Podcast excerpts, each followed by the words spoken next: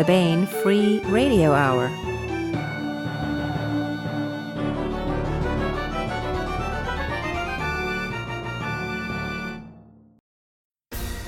On the podcast, blank stares turn out to be the fingers of Cthulhu, reaching through a face to grab your soul's pocketbook. Contest of wills and wants, plus we continue with the complete audiobook serialization of David Weber's Uncompromising Honor. All right now. Welcome to the Baen Free Radio Hour podcast. It's an honor to have you along. I'm Baen Senior Editor Tony Daniel. This time we have part one of an interview with the editors and authors of We Shall Rise, edited by John Ringo and Gary Poole. This is a wonderful new collection of stories set in John Ringo's Black Tide Rising science based zombie series. We have with us Gary Poole, Jason Cordova, Lydia Sherrer, Mike Massa, and John Ringo himself, along to discuss this excellent anthology. And we continue with the complete audiobook serialization of David Weber's Honor Harrington series masterpiece, Uncompromising Honor. Now, here's the news. We have a June Hard science fiction ebook sale you should check out. Inspired by real science, gritty, realistic. That's hard science fiction. To celebrate the awe inspiring, wonder producing hard science fiction of great Baen authors such as Patrick Chiles, Travis S. Taylor, and of course, Larry Niven, Jerry Pournelle, and Steven Barnes here are some amazing ebook discount selections for June. We have $2 off on Frozen Orbit by Patrick Chiles. We have $2 off Battle Luna by Travis S. Taylor, Timothy Zahn, Michael Z. Williamson, Kacey Ezell, and Josh Hayes. And we have a $2 off special on The Legacy of Heorot by Larry Niven, Jerry Pournelle, and Steven Barnes plus 1 off on a huge selection of hard science fiction ebooks, including titles by Larry Niven and Jerry Pournelle, Patrick Chiles, Travis S. Taylor, and more. Check out all the discounts at the Baen website, but the discounts apply wherever Baen ebooks are sold. The June hard science fiction ebook sale, where gravity makes things falls, the speed of light is an actual speed limit, and ebook discounts apply wherever Baen ebooks are sold want to call your attention to the winner of the Jim Baen Memorial Short Story Award 2021, G. Scott Huggins. This is a story. It's called Salvage Judgment. The award will shortly be given out at the International Space Development Conference banquet, and it will be on the Baen.com front page for your reading pleasure on June 15th. As I have said before, when I sometimes get to present this award, which is super fun, by the way, since 2007, the National Space Society and Baen Books has honored the role that science fiction plays in advancing real science by teaming up to sponsor the Jim Baen Memorial Short Story Award with the National Space Society. The prize is given out at the International Space Development Conference, the ISDC, each year. Salvage Judgment is the winner of this year's Jim Baen Memorial Short Story Award. And for the first time in over a decade, we have a double winner of both the JBM and the Baen Fantasy Adventure Awards. That's our fantasy um, yearly contest for new writers. That story was called Human Slayer, and it was also by G. Scott Huggins. He was the 2020 grand prize winner of the Baen Fantasy Adventure Award. And we would like to stress that both contests are judged blind and the judges had no idea, and I'm one of them, who um, the authors were while adjudicating the contest. So excellent job by G. Scott Huggins twice in a row. And check out Salvage Judgment, which I think you'll like at the Baen website and collected in the free ebook download, Free Short Stories 2021, available at Baen eBooks.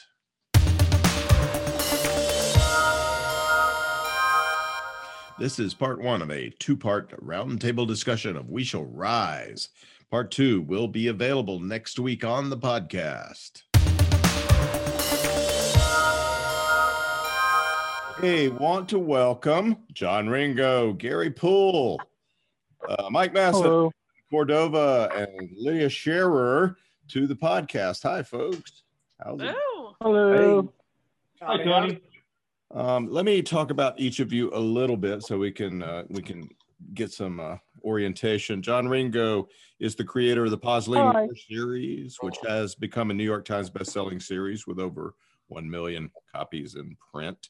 Um, also, he's written a lot more stuff and co-written with a lot of people. Um, what what we particularly want to talk about today is his science-based zombie apocalypse Black Tide Rising series, another best-selling series, um, which includes Under a Graveyard Sky, um, with that devastating Kurt Miller cover that I I think is Kurt's best work ever.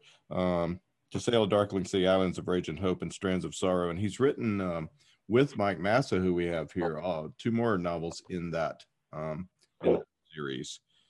Um, Gary Poole has worked in the entertainment and publishing industry for his entire adult life.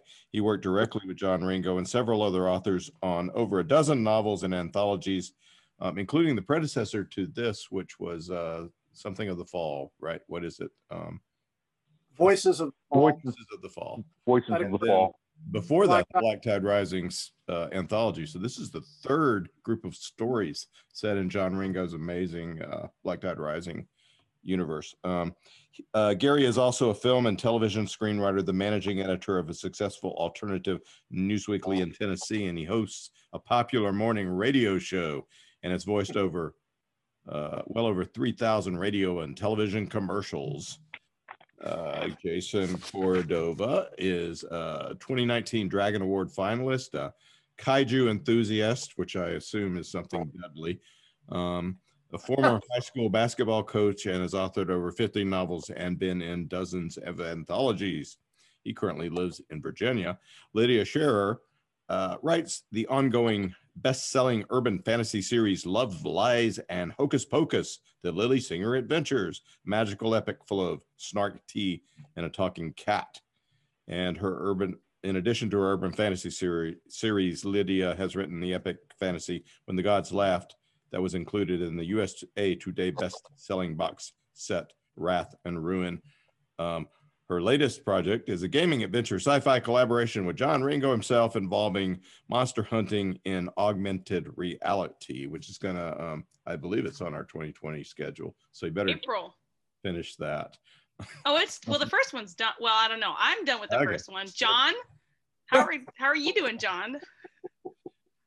And uh, well, we'll talk about that. And uh, Mike Massa is a longtime contributor to the Black Tide uh, universe. He's co-written two novels, including uh, Valley of Shadows and River of Night. Both of those were national bestsellers, as well as five short stories. And he also writes fantasy, mil SF, and nonfiction.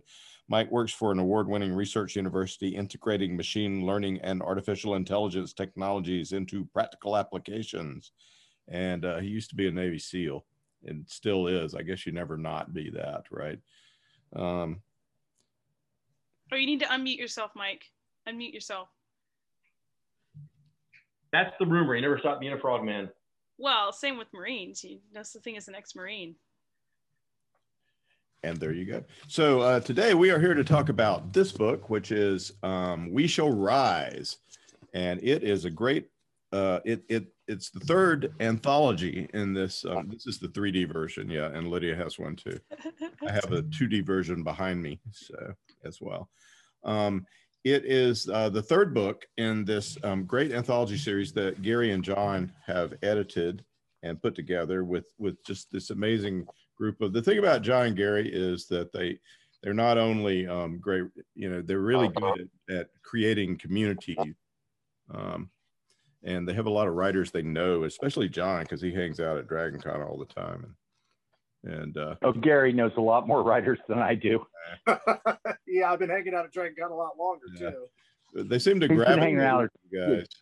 Yeah, at, at one point, you couldn't go to a con without tripping over him. So he knows pretty much everybody. Yeah. Well, y'all create. I mean, the thing is, is that the cool people come and talk to y'all, and you uh, eventually uh, get some of them to actually write for your stuff. So, um, so well, let's talk about the conception and beginning of this this series because uh, Gary goes over it some in his foreword.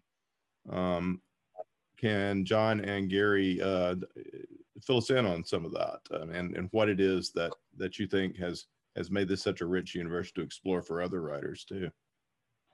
Well, the first two anthologies did extremely well. So essentially, if something's doing well in the publishing industry, they want more of it. Um, so the question became, what do we do next?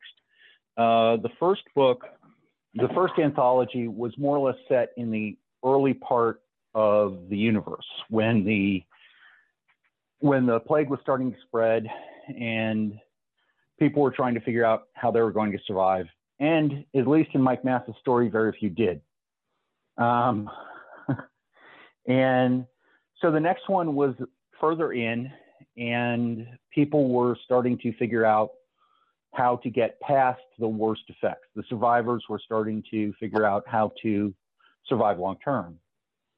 But the whole thing in the main books was about, it wasn't about surviving, it was about keeping civilization from crashing entirely.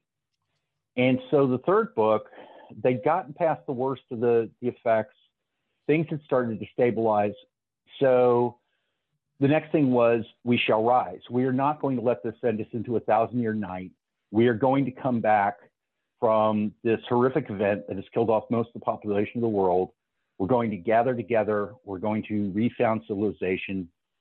We shall not fail. We shall rise was the the genesis of it.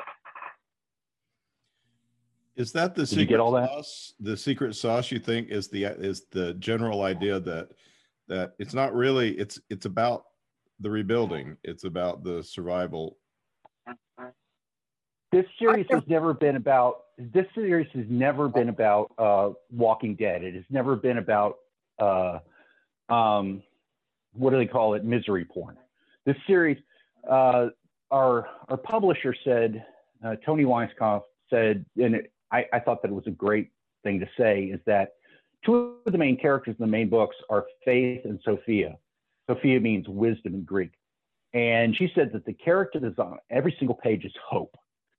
And that's always been the difference with this and a lot of other survivalist type stuff, whether it's zombie or, or nuclear war or whatever. It's never been about how am I going to survive. It's all about, it's always been about how am I going to help others survive? And how are we going to rebuild? How are we going to cre- recreate a civilization? Not necessarily the civilization that we lost because technology is so far behind us, but but a civilization with laws and rules and structures that we can rebuild from. It's always been about hope. I've always thought one of the main appeals of the Black Tide series is that, yes, it is a post apocalyptic series, but it's never been about the apocalypse itself. It's been about people, individual people, people, you know, striving against great odds, but it's that indomitable spirit that I believe that we all have inside of us. And I think that's why the readers respond so well to these stories, is because, as John said, it is all about hope. Sometimes hope doesn't pan out, but many times it does. Yeah, and and great characters, which Lydia says I can't write. I did not say that. As a matter of fact, I never said that. Just so everybody knows, I did not say those words, John. If you would please, do not misrepresent me.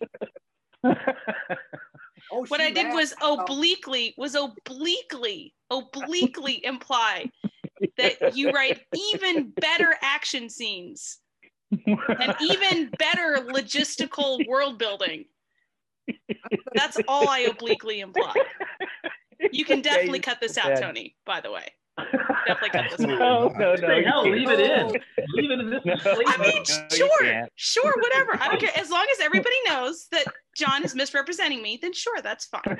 John, we love you, and you're a great writer. Yes, I do. Mwah. And and and Lydia, you know I like messing with people, right? Yes, I do. Yes, I do. You're fine. I can take it. Really, I can take it. Like me, I'm good. Oh, hmm. by the way, you do realize that Jason Cordova has a story in this anthology, right? Who? Who? It's never gonna Oh, die. yeah. Feel the love. So, Jason, I'll say that. So at least, at least John rags on me. Hi, like at least he knows I exist. You know. Yeah, no, like Like I'm not kidding. When John sat down next to me on that panel and he looked at me and said, "What are you doing here?" I'm like, "Dude, I'm in the I'm in the anthology." And this was the first one. I said, and he just stared at me for dumbfounded, like, "You are."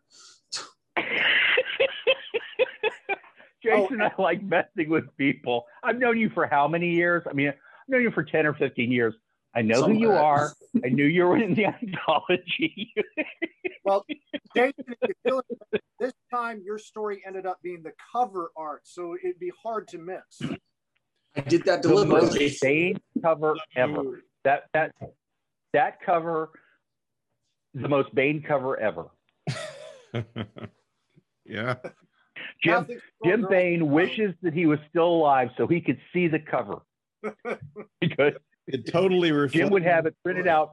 Jim would have it printed out oversized and like and used it for wallpaper. We have to is give Kurt Miller this is credit. the first Black Tide. Rising Universe cover with cheerleaders and guns and explosions on it, right? This is not the first one. Have, Well, have you seen no? Have you seen this one? I, I have. It's a great cover, but the very first anthology was likewise cheerleaders, pom poms, guns, and explosions. But it's backlit, Mike. It's backlit, so you can't see all the juicy details like as well. Like, look at it. See, it's backlit. Yeah, there's a lot The of Ca- more detail in this. The Catholic schoolgirls, yeah, is definitely better. I thought those uh, those Mainers uh, on the on the cover of uh, of what was uh, Voices of the Fall were were pretty good looking people from Maine. I've I've never seen them look quite so sexy. Oh yeah. that was Brendan's story, right? That was um, We would like to apologize to all of our main viewers and fans because we all know that Maine is incredibly productive. I don't know. It must have been, uh, you know, the- I think that those were the ones that have been going to the gym a lot. So, Are we going to have to hand, hand everyone a shovel in this podcast because people are digging holes here? well, why don't we talk about since we were discussing uh, the non-existence of Jason Cordova? Why don't we talk about his story, Appalachian Rex, which is the cover story um, of the anthology. Uh, so uh, we begin in a Catholic girls' school.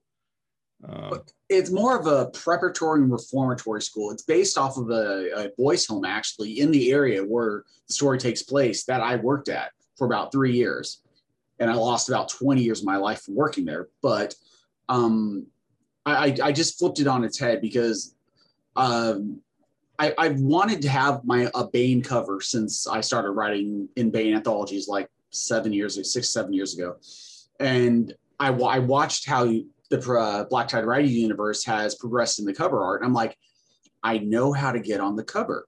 I've got a character. I know how to work this. And Tony will only beat me a little bit when she sees it.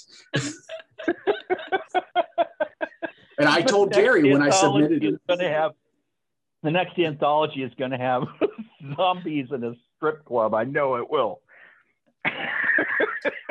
All right. Yeah. John, John, you might recall, seriously, for our first novel together, one of the cover proposals was the pole dancer with the zombies attacking, explosions in the background, and a, and a couple of 50 cals.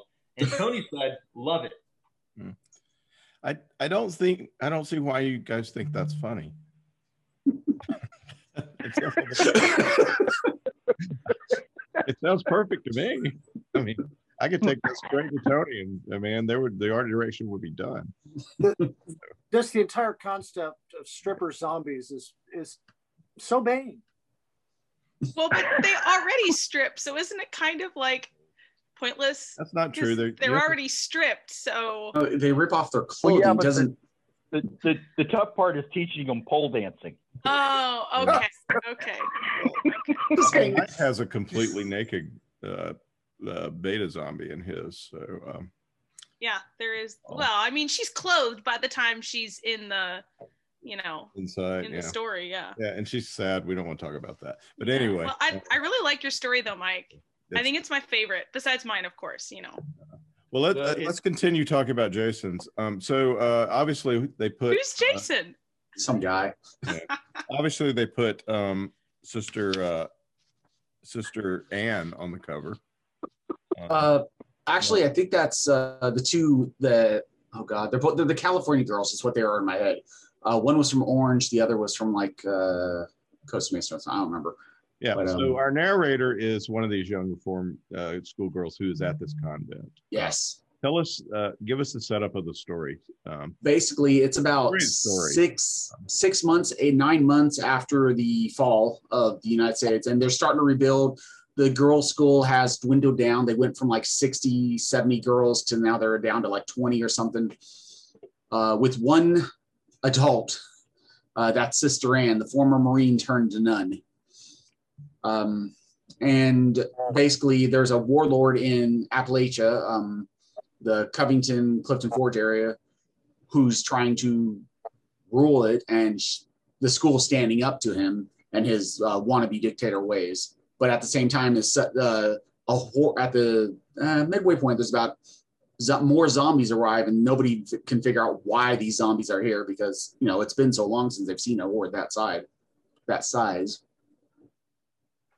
So Lucia is one of the girls. I can't actually find where you ever wrote the name down of the narrator. Jason, did you ever write her name down? Who's narrating it? I'm pretty sure I did in the beginning. I don't have my copy. Well, not in the first paragraph. You don't. well, Sister Ann refers to her. Uh, I At should some point. Uh, I think her Yeah. name's Maddie. Maddie, Yeah, thank Maddie, you, there we go. Maddie, Yeah. right? Yeah. Maddie Because uh, um, Her Chris Smith. Patty. Uh, one of the other authors, Chris Farrell Smith, um, I was talking to his daughter one day when we I went on to visit, or he would- they were here visiting. I don't remember. And I told her I was just going to name a character after her, and she's like, "Yeah, whatever." And I was like, "Okay."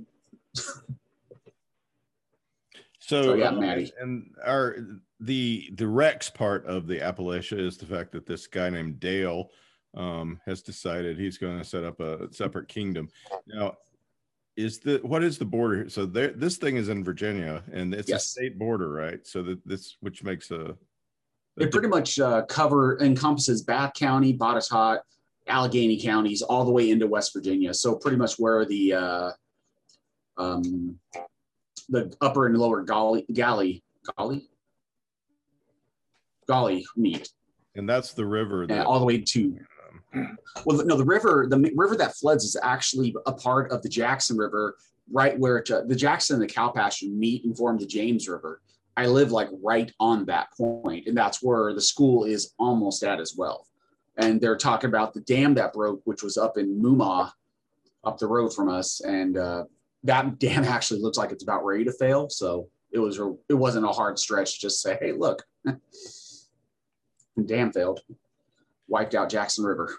Yeah, there's a lot of dam action in this universe for for some reason. Um, well, they're they're they require a constant. Uh, John did their. Uh, sorry, yeah, go ahead. I was just say they, they they constantly they require constant um, maintenance. So six months without anything happening, you're going to start seeing problems. Older dams like the one I used, they're going to see failure at a uh, much faster and greater rate. Hmm. Yeah, So- one of the things that we looked at for another book was, uh, which is still under consideration, is essentially one of the surviving members of the Army Corps of Engineers finally getting face to face with somebody senior in the recovering American government and saying, if we do not get on infrastructure right now, it will knock us back 200 years. Um, because infrastructure is a huge issue in this situation.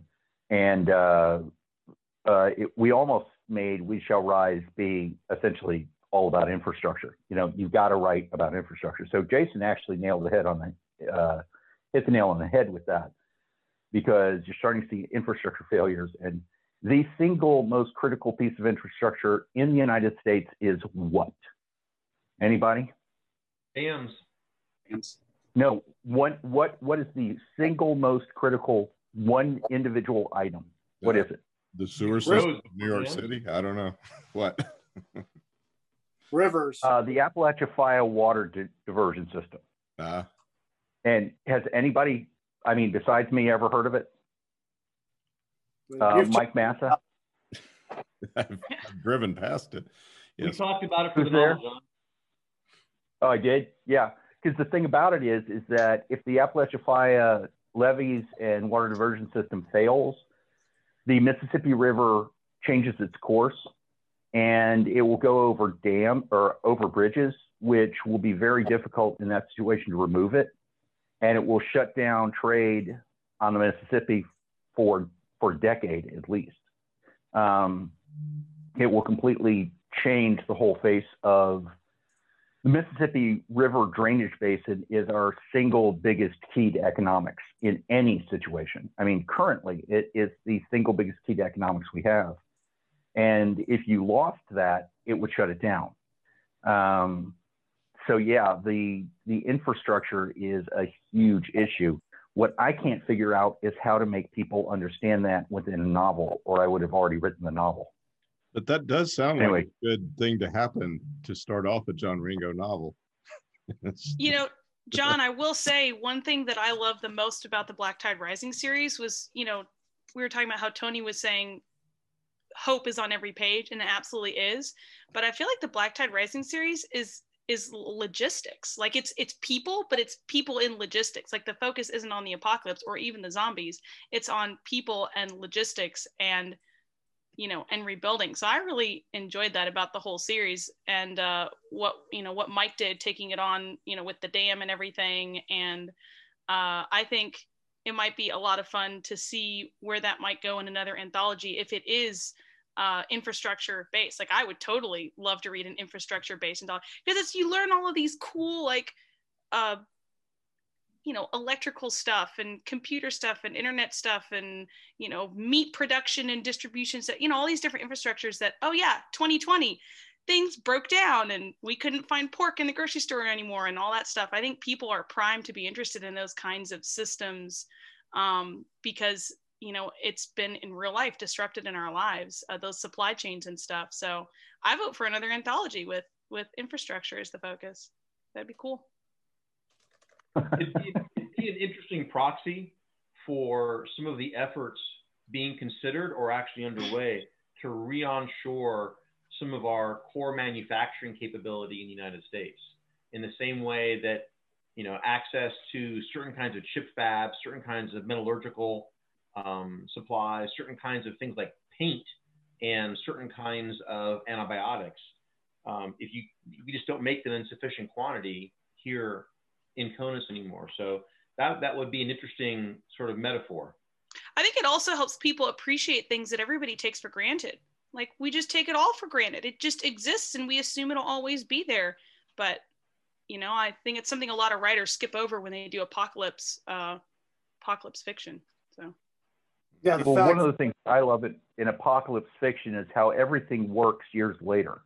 yeah, like cars. Um, well, yeah, the the one that got me, and God, I can't remember. It was it was uh, I can't remember what the hell the, the TV show was, but everybody was using muskets, um, and and then they find this helicopter, and it's 25, 30 years after, you know, civilization has collapsed, and there's this Huey that just starts right up, and uh, now, admittedly, it's a Huey. but no, a helicopter that's been sitting for 20 years doesn't just start. I mean, I, I did that when they found the helos in Mayport and all the work they had to go through to get those things up and going. Yeah. Um, I don't. and yeah, you know, you talk about that long, right? there are there are thousands of dams in North America, and uh, you start losing dams on the Columbia River, and it's just going to be it's, it's going to be a domino effect. Um, same thing with the the Tennessee River. You start losing these dams, it's going to be a domino effect. The uh, uh, the book that Mike and I wrote had people who had had holed up in the dam that, that were from TVA, and it was we've we've got to keep all this stuff working until people start to come back and things start to come back because if we don't, it all gets screwed up. Um, so that's one of the things. People doing that. Um, there would be people that even in the apocalypse, even knowing that there's zombies and everything, would be working really, really hard to keep this stuff going. But at a certain point, you need mass and you need coordination. Um, that was what I was considering, um, which would be about, uh, which would be essentially about uh, uh, the the main characters, not Steve Smith, but Faith and Sophia and some of that group um, going up the Mississippi to basically start getting people in place to maintain critical infrastructure on the, the Mississippi drainage basin. Um, I I just haven't figured out a way to make it super interesting. Um, Hmm. did I actually say anything there? Yeah. you, you figured out how to, um, you and Mike figured out how to use dams to kill uh, infected in his books, which was very effective and fun. so, I can, What? One of the yeah. One of the things I thought was What- real interesting, we're talking about infrastructure. Yeah, we think we think large things like highways and dams and bridges and stuff like that. But one thing I really liked about Mike's story in this anthology was he talked about something that we don't think about: it's the infrastructure of food, specifically coffee. Mhm. Yeah. Well, let's uh, let me ask uh, before we go on. Let me let me just ask Jason a few a couple more things. Though one of the things that I found really I loved the character of Who? of yes Just let it go. that guy. He uh, he's like uh, what Zelig. He shows up in anthologies, and nobody knows how he gets there. Um, so tell me about Sister Anne. Um, she's cool, and she's sort of she's not the narrator, but she's definitely the the hero. She's terrifying. She is terrifying. Gary's afraid of her for some reason. Um, she was. I needed a focal point. I needed a voice in there that was uh, understood what the girls were going through. Because I mean, you've got literally teenage girls trying to watch younger girls, and the world is melting down around them. And none of them are from the area. Like no, none of these students come from the area. They're all from all over the country, so they don't know any idea what's going on with their families. I mean, they pretty much assume they're dead or turned. Uh, so they, I needed the focal point to uh, be the emotional and mental stability block or stable block. Uh, what's the word? Foundation. There we go. Uh, for to build them on, to help them make the right decisions to move along in the story. And Sister Anne came about from that. Um, I actually kind of combined what makes her, and she's she was a lot of fun. Uh, say that again, real quick, because I think my internet went out for a moment and, and deleted you. Oh, That's your most crucial. that, that was a lot. Um, No, just we'll the, uh, the last part about Sister Anne. From from what Oh, oh uh, she's the foundation of all the characters and the personalities and, uh, and what they can do to build upon as they try to recover and re as the I quoted I actually quoted the title "We Shall Rise" in one of the uh, as a line in there said by Sister Anne. I think she did. And she No, essentially no, no. No. It was the other sister. It was the other one right before she ate her uh, around a twelve. Uh, yeah, Sister Margaret. who I killed in the first sentence. But uh, I mean, the thing about Sister Anne is that she really has no weapons except these girls and her personality against this this uh, you know tribal mass of uh, you know this warlord dude, and she essentially just talks her way to victory in a way, with the girls' help, of course. She, well, yeah, um, but at the same time, when like when she put the fear of God in him, reminded him she isn't who she is, what she does, and he you see the immediate reaction where he responds to, "Oh, uh, I'm so sorry." He's just that instant respect, you know, Mhm. which was funny as well because you have girls making little snide comments in the background while Sister Anne's chewing him a new one. So that was always fun too. Well, it's a very cool story, uh, Appalachia Rex. So let's uh, let's talk about Mike's story since we brought it up. Um, it's called "The Best Part of Waking Up," which is a great title. Um, and we have uh, Billy Joe Destrahan, um, who's is he's a minor character from the um, from the two uh, Tom Smith novels, right?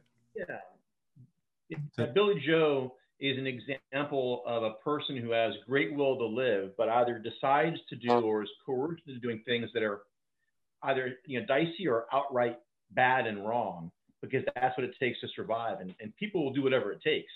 Uh, a certain category of people will do whatever it takes to survive. And certainly the Smith family is is one example of that, although I would argue in a in a more positive direction. So when he sees an opportunity, this is Billy Joe, to participate and maybe redeem himself in rebuilding the world, he hops on it. And uh, I'm I'm one of those folks that loves coffee, and I was trying to imagine a world where you couldn't get that fresh coffee. And I was also really curious in the, the money system, the economic barter system that John had set up in the first and second core story novels, where there was a food and drink system. And I wanted to expand on so, what do we use for money now? It was an, an interesting question. And so, yeah, I never really got into the the economics of of cash um, in that universe because I was never too sure where it would go.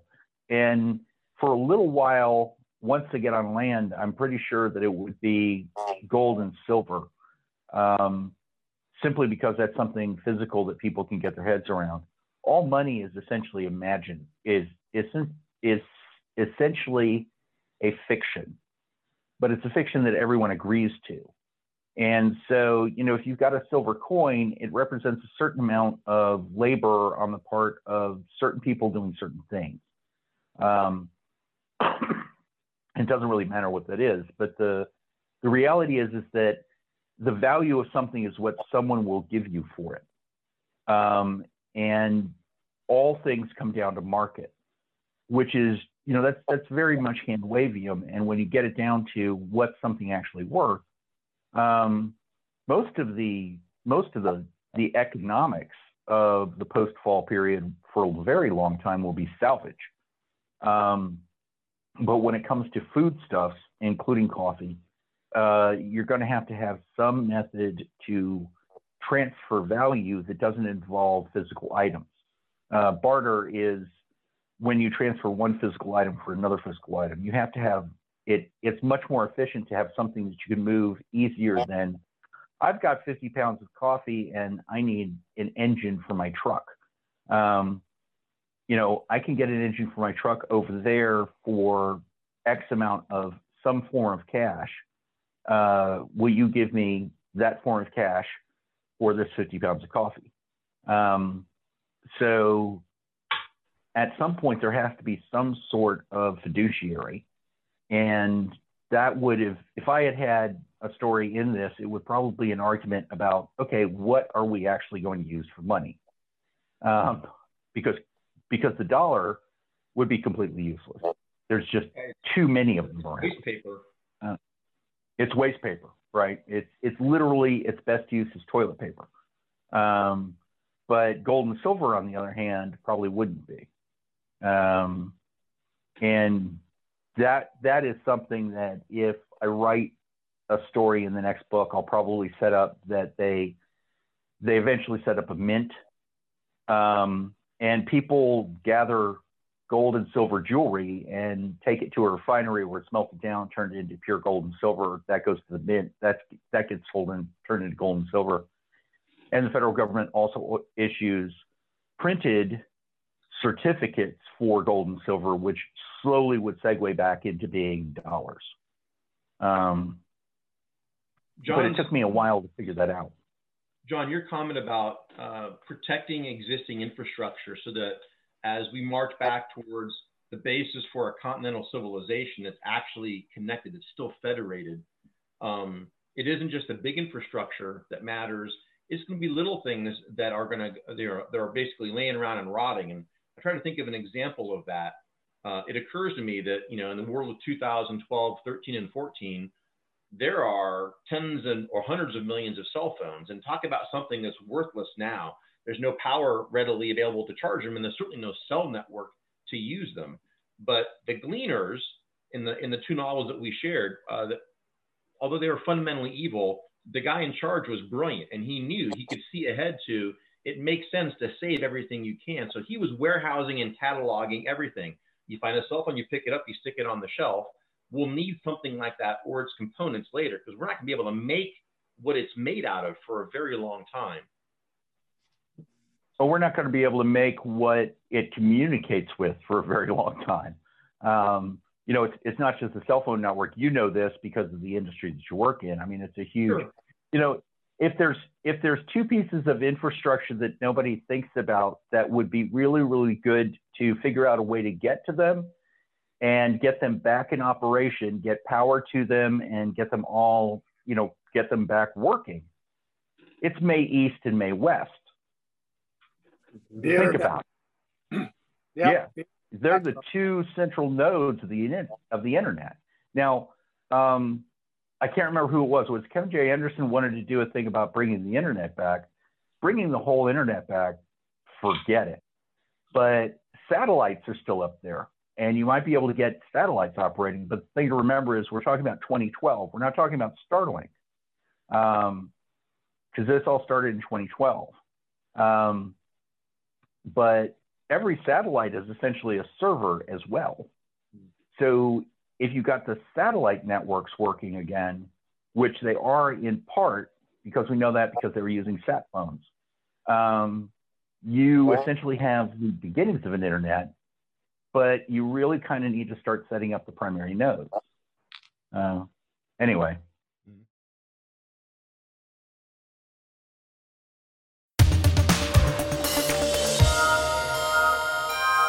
That was part one of a two part discussion of We Shall Rise. Part two will be available next week on the podcast. Here is another entry in David Weber's Honor Harrington series masterpiece, Uncompromising Honor. Honor keeps her promise. The Solarian League. For hundreds of years, they have borne the banner of human civilization. But the bureaucratic mandarins who rule today's league are corrupt and looking for scapegoats. They've decided the upstart Star Kingdom of Manticore must be annihilated. Uncompromising courage. Honor Harrington has worn the Star Kingdom's uniform for half a century. Very few know war the way Honor Harrington does. So far, hers has been a voice of caution. But now the Mandarins have committed atrocities such as the galaxy has not known in a thousand years. They have finally killed too many of the people Honor Harrington loves. Uncompromising vengeance. Now Honor Harrington is coming for the Solarian League, and hell is riding in her wake.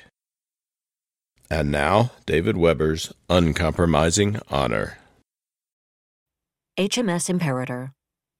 Sol System. It was almost time. Honor sat quietly in her observation dome on Imperator's spine, watching the time display in the corner of her artificial eye's field of vision tick steadily downward. Winston Kingsford had complied with her demands, all of them. Quite a few of the civilians evacuated from the deep space infrastructure of the most heavily industrialized star system in the galaxy had found temporary homes aboard the orbital habitats. No doubt they were straining the reserve life support capacity, but that was fine. One thing habitats had was plenty of redundant life support. And the fact that Kingsford had used those habitats as emergency staging points said quite a lot about whether or not he trusted her to keep her word. Of course, it also said he hadn't had much choice about it. Not given the millions upon millions of people he had to move. In fact, she'd granted a 12 hour extension. She should have felt elated, victorious. What she actually felt was dead inside. She sat there with the ghosts of her dead, felt them there, knew they were glad she hadn't given in to the darkness. She knew that, and she still felt dead, empty, drained. She wondered if she would feel that way for the rest of her life. She would complete her mission, do her job, despite that inner deadness, because it was her job, her mission, all she had left. But what would she do afterward? How could she find the strength to heal, to be the mother Raoul and Catherine needed? How would Nimitz find the strength to go on without Samantha? And how could she go on if she lost him too to his grief? The two of them sat there with Nimitz in her lap, her hands moving slowly and steadily, automatically on his silken coat, while he buried his muzzle against her. She could feel him willing himself towards dissolution on one hand, even as he clung to her on the other. He was balanced on a knife edge, waiting, like her, to complete their final mission. But what about after that? She was afraid, so afraid, he would choose to die and leave her even more alone. The thought terrified what was left of her soul, yet she loved him too much to fight his decision, because, unlike any other human, she knew how deep his pain was, how wounded he'd been. and because part of her wanted to do exactly the same thing. And she might. That was what truly ground her soul to dust. She might choose to die herself, even knowing how that would add to her parents' pain, abandon Raoul and Catherine. After all, Allison and Alfred would have the children, and the children would have them. Why shouldn't she lay down the hateful burden her own life had become? She'd given the orders. Grand Fleet would begin Operation Nemesis in two hours. Nuclear charges, multiple charges in many cases, had been planted on every major platform outside Mars orbit, and most of Kingsford's ships had already been blown up. Two dozen super dreadnoughts still plied back and forth between Mars orbit's industrial platforms and the surfaces of Mars and old Earth, but they would complete their missions and scuttle within the next 90 minutes or so. Even as she sat here, additional charges were being planted on the inner system platforms which had been evacuated. Shoals of LACs had been deployed to deal with any dangerous piece of deorbiting wreckage. Others had been deployed to take care of platforms which weren't being fitted with charges. According to Andrea Jaruwalski's ops plan, everything would be ready within the next 30 minutes. And then, one hour and 30 minutes after that, Honor would order the simultaneous, synchronized demolition of the entire system's industrial infrastructure. She would order the greatest single act of destruction in human history turn the entire star system of humanity's birth into a funeral pyre for Hamish and Emily, for Samantha, for her Uncle Jacques, and for Pat Givens, Michael Mayhew, Judah Yanakov, Lucian Cortez, all her dead. And it wouldn't bring a single one of them back to life. Nimitz pressed harder against her as the tears flowed down her cheeks at last. She felt him fighting to reach beyond his own bleak despair, trying to be there for her. And the greatest military triumph in human history was ashes in her mouth as they faced the dark void of their future. It was. The com pinged. She twitched, jerked up out of her thoughts, and it pinged again. Her mouth tightened into a thin, furious line, and she reached out, stabbed the acceptance key viciously. What? She snapped. I know you left orders not to disturb you, Your Grace, Mercedes Brigham said, but I'm afraid there's been a status change. Is it Kingsford? Is he trying to ask for more time? Honor's voice was tight and harsh with anger. Because if it is, no, Your Grace, Brigham interrupted. It's not from the Sollies. The Duke of Cromarty just made her Alpha translation about a light minute out from the limit. A fresh spasm of pain went through Honor as she remembered teasing Hamish about using the Duke for transportation to Beowulf.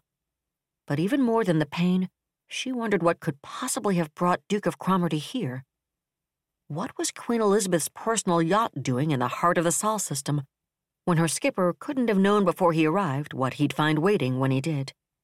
Of course, the Duke wasn't like most yachts, was she? She was an Agamemnon class BCP fitted with Keyhole 2 and cutting edge defensive and electronic warfare systems. For all intents and purposes, the Navy had taken a frontline battlecruiser, turned a quarter of its magazine space into luxurious accommodations for the Empress and up to a 150 or so guests, provided it with a picked crew of combat veterans, and called it a yacht. But for all the potency of her armament, she wasn't really a warship. So what was she doing here now, of all times? She looked back out at the stars and debated telling Mercedes to handle whatever it was that Duke of Cromarty thought was so desperately important, but she couldn't. A light minute out? She repeated. Yes, Your Grace. But it was a crash translation. She's still carrying a velocity of over 16,000 kps. Honor winced. For Duke of Cromarty to re enter N space with that much velocity, she must have hit her downward alpha translation at maximum velocity. Honor had done the same thing herself upon occasion, and so she knew what that must have done to the stomachs of every man and woman aboard her. Captain Firestein hit it almost perfectly, Brigham continued. She's decelerating straight for us at five and a half kilometers per second.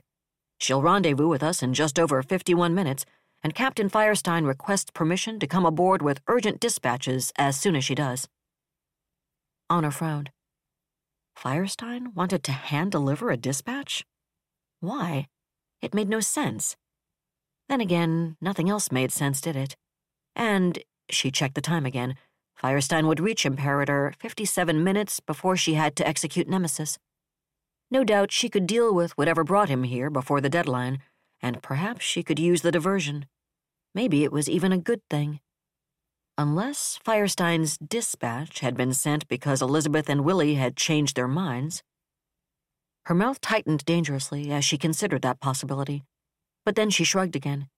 It was unlikely Elizabeth Winton, of all people, could have changed her mind, and if she had, Cross that bridge when you get to it, she told herself. All right, Mercedes, she finally sighed. Please meet Captain Firestein when he comes aboard. Escort him to my observation dome. She smiled wanly. Tell him I apologize for not meeting him personally. Of course, Your Grace. I'm sure he'll understand. In that case, I'll see you, both of you, then, Honor said. She killed the connection, gathered Nimitz back into her arms, and sat gazing out at the stars once more. The admittance signal chimed, and Honor stood, Nimitz cradled in her arms, and turned to face the hatch as she waited for Spencer Hawk to escort her visitor in. But when the hatch opened, it wasn't Hawk who stepped through it, and she froze. He was as tall as she was, although he leaned heavily on a cane at the moment. His right leg seemed thick and swollen under his uniform trousers, because it was in a cast or a splint, a corner of her brain realized. His hair was dark, dramatically silver at the temples, and his face was lined with fatigue, pain, worry, and grief. His eyes were bluer than a sphinx sky. A tree cat rode his shoulder, and he couldn't be there. He couldn't. She stared at him, heart thundering, unable to speak, unable to breathe. Not a muscle moved. But then her mouth quivered suddenly, and Nimitz reared upright in her arms, green eyes blazing, his mind glow a forest fire, as he too tasted their mind glows, tasted the fire neither of them had ever expected to taste again, drawing them up, up out of the dark valley where the two of them had been so cold and alone so long, so focused on one another that they'd never even sensed it coming down the passage towards them. Honor, the newcomer said softly, so softly. She tried to reply. She tried and she couldn't. She just couldn't. The silence stretched out as he stood there, braced on the cane, staring at her. And then. She never remembered moving, but suddenly she was in his arms, her vision spangled by tears, her face buried against the side of his neck, feeling the firmness of him, tasting the glory of the mind glow she'd known she would never taste again, and the wonder and the disbelief and the sheer searing joy of it smashed over her like the sea. But, but how? She asked a lifetime later. They sat on one of the observation dome's couches, arms still about one another. Nimitz and Samantha were curled so tightly together across their laps that it was impossible to know where one cat began and the other one ended. But perhaps that was actually the point because there wasn't a spot where one of them began and the other one ended, any more than there was a spot where Hamish began and she ended. We were lucky, he said softly. We never actually made it to the conference. When the Sollies turned up, traffic control diverted us to the nearest docking point, way the hell and gone out in the boonies. Jacques figured it would take us 45 minutes or an hour just to get to the hub. But then we hit a freight shaft that was down, so we were stuck in a supervisor's module on one of the industrial booms. His eyes darkened in memory, and with the awareness of what would have happened if that freight shaft hadn't gone down. We had some warning after Gamma blew, he continued. Fortunately, Tobias was even more paranoid than I was, and Jacques was a lot more familiar than me with Beowulf and platform design and SOP. Tobias found the emergency suit locker even before Beta went up, the damned thing wasn't properly marked, and he had to smash open half a dozen before he found the right one, and they were Gumbies. Honor nodded against his shoulder. No one knew where the term Gumby suit had come from, but it had been applied since pre diaspora times to the loosely fitting emergency vac suits designed to accommodate the broadest possible range of human shapes and sizes. They were uncomfortable, and it was far harder to move in a Gumby than in a skin suit, but they weren't designed to be comfortable. They were designed to keep someone alive, at least long enough for someone to rescue her, but they were loose enough we could fit Sam and BCB inside with us, especially Jacques and BCB. The two of them had a lot of room. Hamish twitched a brief smile. It wasn't comfortable, especially for the cats, but it worked, and all three of us two legs managed to suit up before the big one. His smile vanished, and his blue eyes went dark and haunted. We knew what it was, of course. According to Captain Neitz, whose people pulled us out, we were less than 500 meters beyond the total destruction zone. The truth is, we shouldn't have made it, Honor. We really shouldn't have. Her arms tightened fiercely, and he made himself smile as he hugged her back. A Gumby only has about 12 hours of endurance, he said, and all of us got banged up pretty badly by the concussion. Jacques and BCB got hurt worse than Tobias, or Sam and me, but I came out of it with a broken leg. You don't want to know about the bruises on my back either, but at least I took the impact with the bulkhead there, which protected Sam. We were all out for a while. I came to first, which was probably a good thing. Jacques' suit had micro tears in three places, and it took Tobias and me a while to find the repair kit and seal them. By then, he'd lost half his air. But he'd also come round, and he was the one who steered us to the access point for the liquid oxygen storage system. He paused and shook his head, then actually smiled crookedly. We umbilical to the locks and the emergency power reserve. That gave us plenty of oxygen and enough juice to keep the suits up. But we wouldn't have made it anyway without Neitz and CPO Larkin. And it was even worse for the cats in a lot of ways. They didn't have helmets or any way to see a damned thing. And by the time all four of us had been suited up for six damned days, things got pretty fragrant. Gumbies aren't set up for recycling the way skin suits are, so waste disposal was a problem, and all of us were badly dehydrated by the time they finally found us. Jacques Gumby was out of painkillers by then, too, so it was probably a good thing he was only semi conscious. They've got him in a hospital in Columbia right now, and BCB's with him. Both of them will be there for a while, Honor, but they made it. They're going to be fine, and Tobias is out in the passage with Spencer right this minute. In the meantime, I really wanted to see you as soon as I could, so I grabbed the Duke and headed after you. You mean you wanted to catch me? Let me know you were alive before I committed my very own Eridani violation, she thought, tasting his mind glow, knowing how well he knew her. That's what you were afraid of. And you were right, love. So right. But if you'd known the rest, if you knew what I've already done. I'm glad you did, she half whispered. So glad. But Hamish. Emily, shh. He held her close. I know. They told me. But what they didn't tell you, she said drearily, is that I killed her. I killed her, Hamish. I went to tell her you were gone, and I killed her. She died in my arms, and I'm the reason she did. The tears broke loose as she admitted it, as she said the words to someone else. She felt the sudden instant rejection in his mind glow, but he didn't know. He hadn't been there. He hadn't seen it happen. He. That's enough of that. He snapped so suddenly, his voice so hard, she tried to jerk away from him. But he wouldn't let her do that. He held her, and she slumped back, hiding her face against his shoulder. Honor, he said far more softly, and she heard the pain in his voice, tasted its reality in his emotions. You didn't kill her. She was already dying. I knew that. She knew that. She just.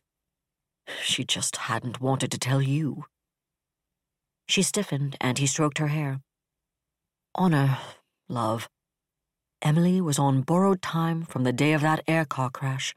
We always knew that. Without her life support chair, she would have. His voice broke and he had to stop, inhale deeply. We always knew it could happen any time, he said finally. We always knew. And then there was you. Sweetheart, you never knew her before. I don't think you could have any possible idea, even with that empathic sense of yours, what a difference you truly made over the last couple of years. You brought her so much joy, and Raoul and you and your mother brought her Catherine. You know how much she loved the kids. You know that better than anyone else in the universe, and without you, we, she, would never have had them. Without you. His voice broke again. Then he drew another of those deep, shuddery breaths. You went to tell her yourself before she heard it from anyone else. And that's exactly what I would have expected you to do to be there for her instead of letting her hear it over a newscast, see it on one of the boards. To be there with her when she found out. I wasn't there, but I didn't have to be because you were. You say she died in your arms? Then you gave her the greatest gift of all. And I know it hurt, and I know it will always hurt. But I envy you because you were there when she needed you most. And I can never thank you enough for me, not just for her. So don't you ever tell me you killed her. Whoever planted those bombs killed her, just as surely as they killed Tom Caporelli, Pat, Francine and Tony, and Michael Mayhew, and all the others. She trembled, still unable, or perhaps unwilling, to relinquish her guilt. Yet deep inside, she knew he was right. She had been there, and she remembered the incredible power, the final splendor of Emily's mind glow. And as she remembered, she admitted to herself at last that the pain in that mind glow had been grief, Emily's awareness that she was leaving honor alone, not fear of death. Never fear. Not in that dauntless, blazing mind glow of the woman she'd loved. And even as she thought that, she realized Hamish was right about who'd really killed her. Maybe you're right, she said, withdrawing from his embrace, rising to her feet while Nimitz and Samantha moved to Hamish's lap. She looked down at the three people she loved most in all the universe, and she nodded. Maybe you're right, she repeated. And whether or not you are, we have a message to deliver. I know. He met her eyes, and his were almost as cold, almost as focused as hers, as he saw the salamander looking back at him. I know, he said. So, I suppose there's only one thing left to say. She arched an eyebrow, and he gave her a tree cat smile. Let's be about it, Admiral Harrington, he said softly.